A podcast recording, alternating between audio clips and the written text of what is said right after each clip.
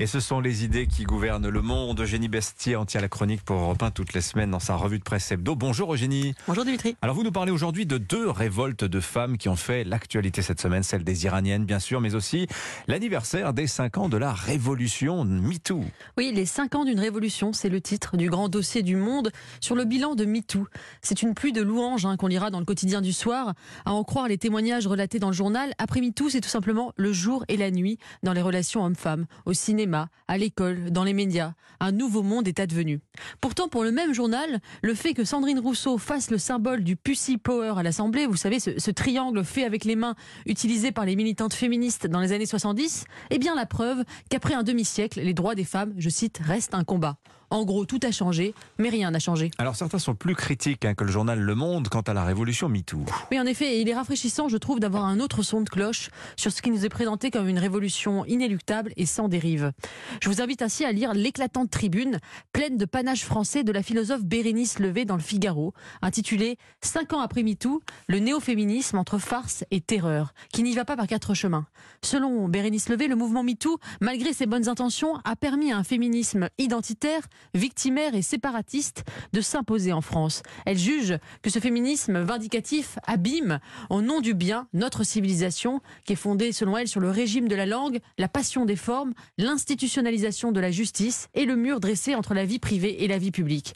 Quant à la directrice de la revue des Deux Mondes, Valérie Toragnan, elle salue les effets positifs du mitouisme, mais s'inquiète de ses excès et s'interroge sur le violent bashing qu'a subi Elisabeth Badinter pour avoir défendu sur France Inter la présomption d'innocence contre le tribunal médiatique. Désormais, déplore Valérie Toragnan, l'essence des femmes et l'irresponsabilité. Par nature et par culture, elles ne peuvent être que des victimes, des sous-emprises. Pendant ce temps-là, en Iran, Eugénie, une véritable révolution féministe a lieu et qui voudrait renverser le régime des mollahs. Oui, et comme le dit brillamment dans un très beau papier l'écrivain Kamel Daoud dans Le Point, le dévoilement en Iran permet une mise à nu en France.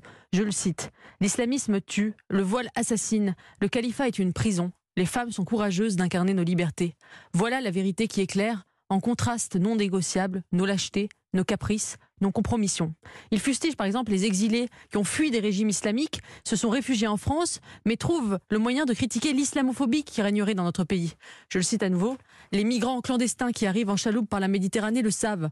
On proclame rêver d'Arabie islamique utopique, mais c'est vers l'Occident que l'on rame. On crache sur l'Occident en nom de l'histoire, mais on ne se trompe pas de géographie. Alors vous nous parlez aussi d'autres enfants gâtés, Eugénie. Ce sont les étudiants de Sciences Po Paris qui virent à gauche toutes. Oui, oui, c'est ce qu'on apprend dans, dans, un article du Monde intitulé Dans la tête des étudiants de Sciences Po, qui résume le livre Une jeunesse engagée, une étude sur le profil des élèves de la célèbre rue Saint-Guillaume. On apprend ainsi que 71% des élèves se positionnent à gauche. Lors de la dernière élection présidentielle, c'est Jean-Luc Mélenchon qui est arrivé en tête avec 55% des suffrages. Minoritaire en 2002 déjà, l'univers culturel et politique de la droite s'est tout simplement effacé.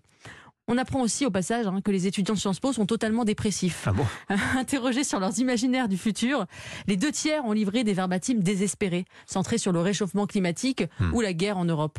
Nos futurs est un slogan punk des années 80 qui retrouve toute sa vigueur, dit une sociologue. Pauvre chéri surdiplômé de Saint-Germain-des-Prés.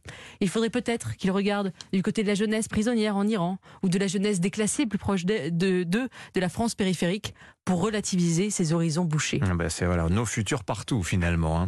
Merci beaucoup Eugénie Bastier.